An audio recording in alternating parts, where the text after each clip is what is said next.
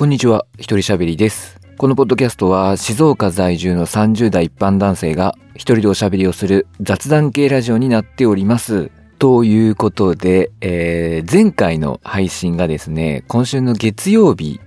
に出てます。だから先週は金曜日と月曜日に配信してますよ っていうことをいきなり冒頭にちょっと言わせていただきます。えー映画えー、ザ・ファースト・スラムダンクの感想について、えーネタバレなしとネタバレありの、だから先週2回配信してますよっていうことをね、一応、えー最初に言わせていただきます。でですね、最近ちょっと配信環境が変わりまして、おいおいどうしたんだと一人喋りと。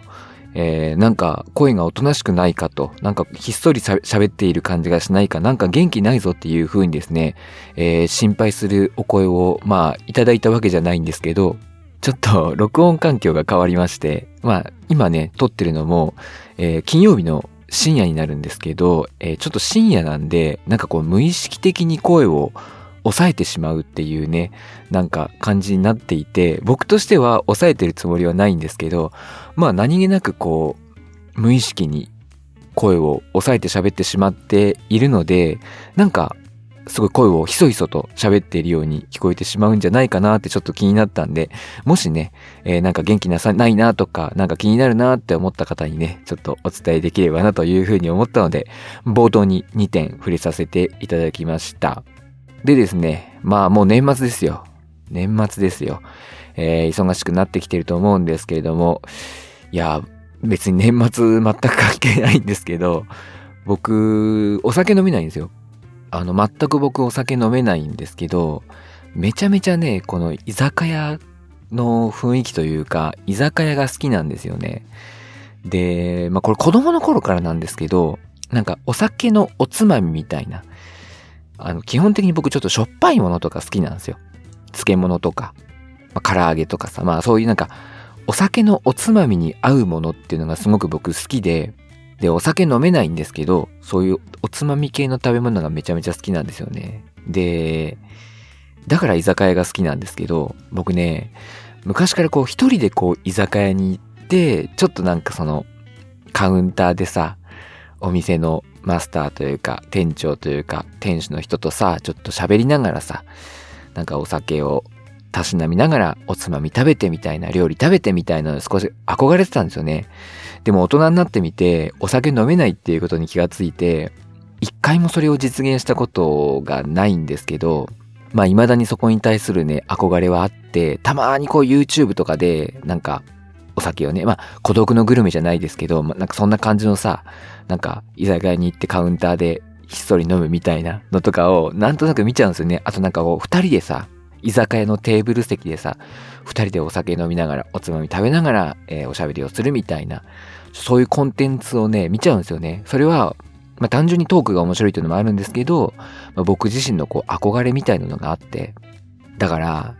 やってみたいんです。なんか居酒屋で、まあ僕はお酒飲めないんで、ソフトドリンクとかになっちゃうんですけど、まあ本当飲めないんですよ、僕。本当飲めないんで、ソフトドリンクになっちゃうんですけど、まあ、誰かね、こうお酒を飲みながら、まあおつまみ食べながら、ちょっと喋るみたいな。それを、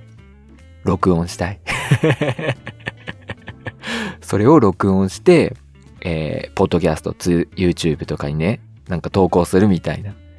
やってみたいんですよね、なんか。まあ、ポッドキャストでいいですよね。ポッドキャストで喋ってるんで、ポッドキャストでいいんですけど、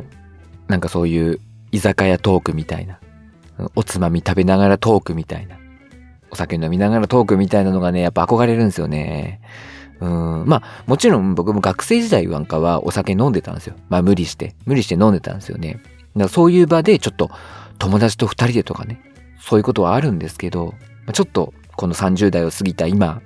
改めてちょっとそういうことやりたいなって思うんですよね。ただ、まあ、学生時代はお酒無理して飲んでましたけど、今はもう飲めないって分かってるし、飲むとしんどいので、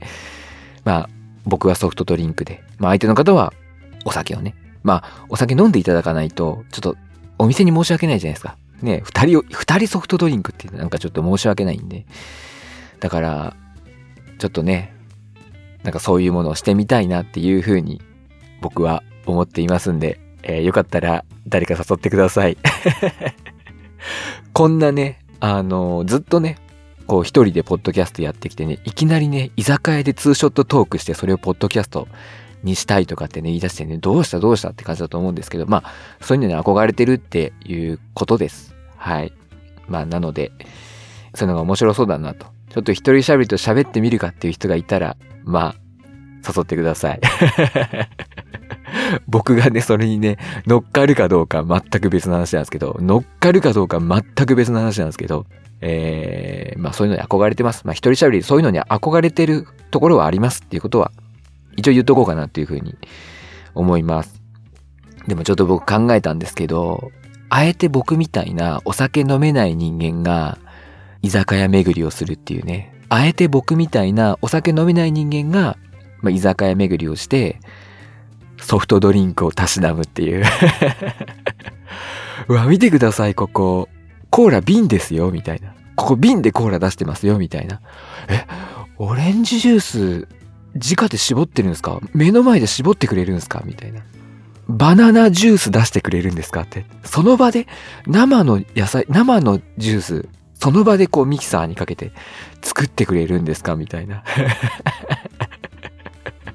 あと料理に触れるっていうね。まあ居酒屋にしてみたらお酒が美味しいのは分かってるじゃないですかみんな。お酒が美味しいのは分かってるんですよ。でも、あのソフトドリンクをあえて楽しんで、まあ料理中心に、まあこう、美味しいですねって言いながらやるっていう居酒屋探訪。アルコール弱者の居酒屋探訪みたいなね。ちょっと思いついたんですけどね。まあ思いついただけです。うん。なんかそういうのもやってみたいな。ななんかね、いいっすね。なんか居酒屋みたいな雰囲気。いいっすね。うん。で、僕は、まあね、学生の頃はさ、学生の頃なんか若い頃はさ、大勢で行って、まあ大勢でなんかテンション上がってみたいな楽しかったけど、まあ今はね、ちょっとしっぽりと二人ぐらいで行きたいなっていう気分ですね。うん。一回だけあるんですよね。人生で。あの、女の子と二人で居酒屋、居酒屋っていうわけでもないな。居酒屋っていうわけではないんですけど、まあご飯を食べに行って、で、女の子の方はお酒を飲んでいいですか？って言われたんで、あ、いいよいいよ、っつって。僕は飲まないで普通にソフトドリンク飲んでたみたいなことがあったんですけど、なんかやっぱね、僕の経験上なんですけど、やっぱ僕がね、お酒飲めないから、やっぱみんなお酒遠慮するんですよね。僕が飲めないんで。全然飲んでくれていいんですけどね。うん。やっぱなんかお酒って誰かと、なんか、そっちが飲まないんだったらこっちも飲まないわみたいに。結構みんななるんですよね。別にね、好きなら自由に飲んでくれていいんですけど、そうなっちゃう方が多いんで、まあ僕は全然いいよって思ってるっていうね。うん、でもまあ、その飲みにくい気持ちもわかる。うん、相手が飲まないんだったらね、飲みにくいっていう気持ちもわかる。ただ居酒屋さんだとね、あの、どちらかがやっぱ飲まないと、やっぱお店に申し訳ないんで、僕、居酒屋でやっぱね、あの、バイトしていた経験があるので、両方ソフトドリンクだったらちょっとそれはってなるんで、うん。せめて片方はね、飲んでほしいなっていう。まあ僕も一杯ぐらいだったらね、一杯ぐらいだったら、顔真っ赤になりますけど、でも全然ね、そこまでそんなベロンベロンになるほどじゃないので、もうそれでも十分僕は顔真っ赤になってなんか喉とかさ、まあ、口とかさ、なんか、ちょっと乾いてきちゃうというか、そういう感じになっちゃうんですけど、まあでも、一杯くらいだったら。うん。まあお店によってはね、一杯目は絶対アルコールにしてくださいみたいなとこもあると思うんでね。うん、まあ、頼んでおいて、ね、飲まないっていう手もあるので、まあいくらでも手段はあるんですけど。まあそういう感じで僕は居酒屋に憧れているよっていう話でした。はい。で、まあ冒頭にも言いましたけど、年末じゃないですか。ちょっと僕2022年、僕の2022年をちょっと振り返ろうかなっていうふうに思ったんですけど、いや、今年ね、僕かなりちょっといろんなことがあったんですよね。まあ個人的にはいろんなことがあったって言っても、まあ特に珍しいことは何もなかったんですけど、まあまず1月にコロナウイルスの濃厚接、濃厚接触者になって、えー、2週間、はい、えー、隔離生活を過ごしました。それがまあなかなか、まあ僕はね、普段からデブ症なところがあるので、まあ別に苦ではなかったんですけど、不思議な体験でしたね。で、2月に、えー、祖母の癌が見つかってで手術するっていうことになって2月の終わりに手術をしたんですよ。で3月の頭に祖父が亡くなりまして母方の祖父が亡くなりましてで3月の半ばに母が骨折をしましてで4月の頭頃に祖母が顎を折りまして 転んで顎を折りまして、なんかちょっと母方の家系で、なんか良くないことが、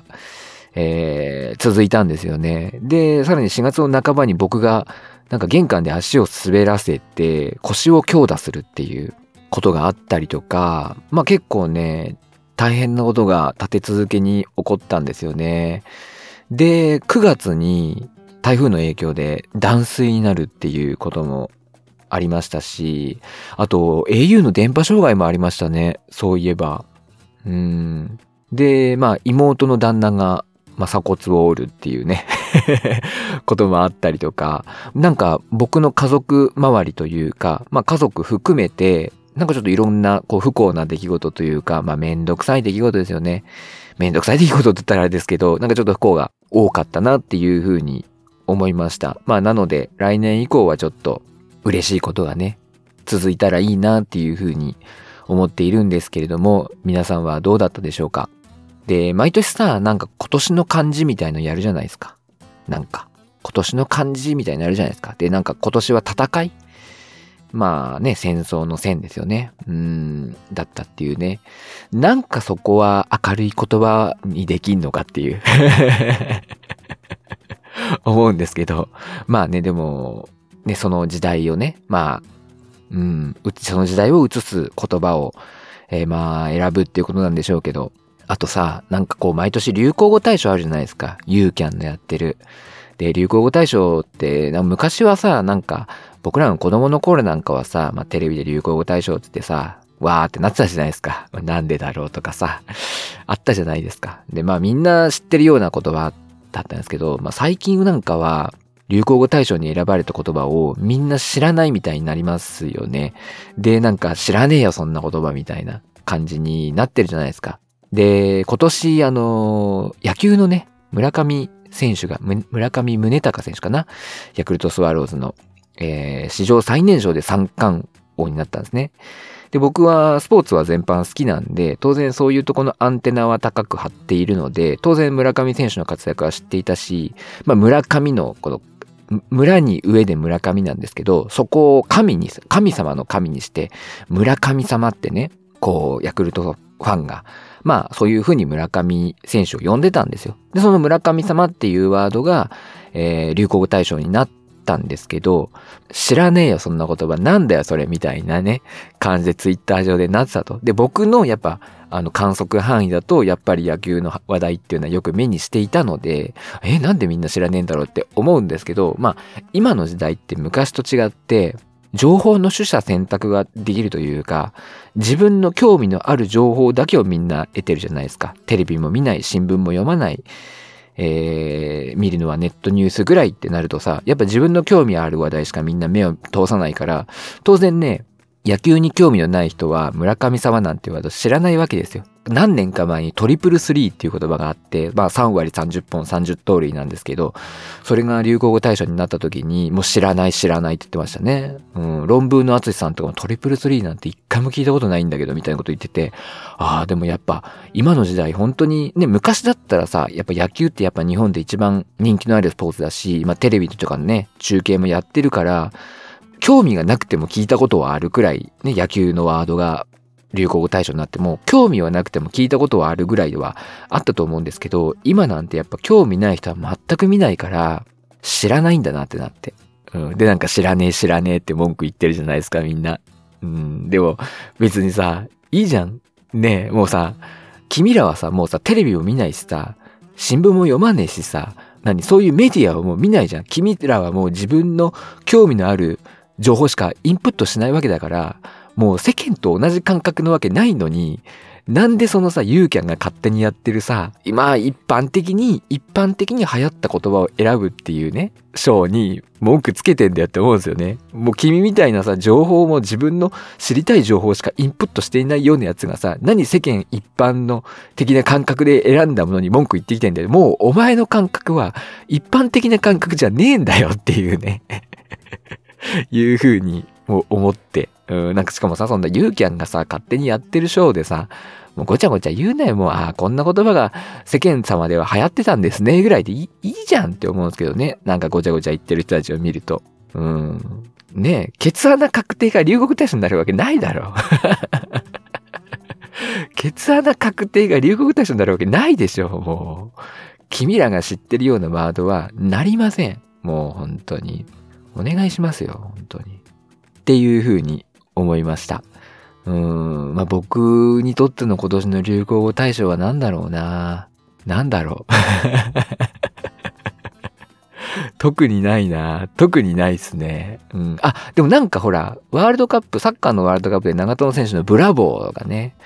なんか流行語大賞なんだか、なんじゃかって言ってましたけど、あれ何だったんですか？なったんですか？よくわかんないですけど。よかったですね、あれもね。使いやすいしね。ブラボー使いやすいからね。うん。中山きんに君のこともさ、みんな好きだ好きだってずっと言ってたのにさ、パワーが入ったらさ、何これ知らないんだけどみたいな。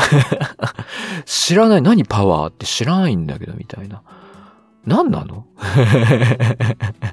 まあね、言ってる人が別の人なんですけど。ね、もうダメっすよみんな。もう自分の感覚が世間一般の感覚だと思っちゃダメっすよ。本当に。うん、よくない。もう、良くないです。もうみんな、おのおの、おのおのもうインプットしてる情報が昔とさ、違ってさ、もうおのおのインプットしてる情報が違うから、もうそういうとこをね、自覚していかなきゃダメです。もう、一般的な感覚なんてね、ないんですよ。だからなんかちょっとさ、テレビとか見ててもさ、なんかずれてんなみたいな。ね、テレビなんてさ、ネットで流行っているものが2ヶ月遅れぐらいで来るって言いますからね、テレビって。ようやくテレビでそれ取り上げられるみたいなことありますから。うん。という感じで、もうね、みんな感覚が違うってことですよ。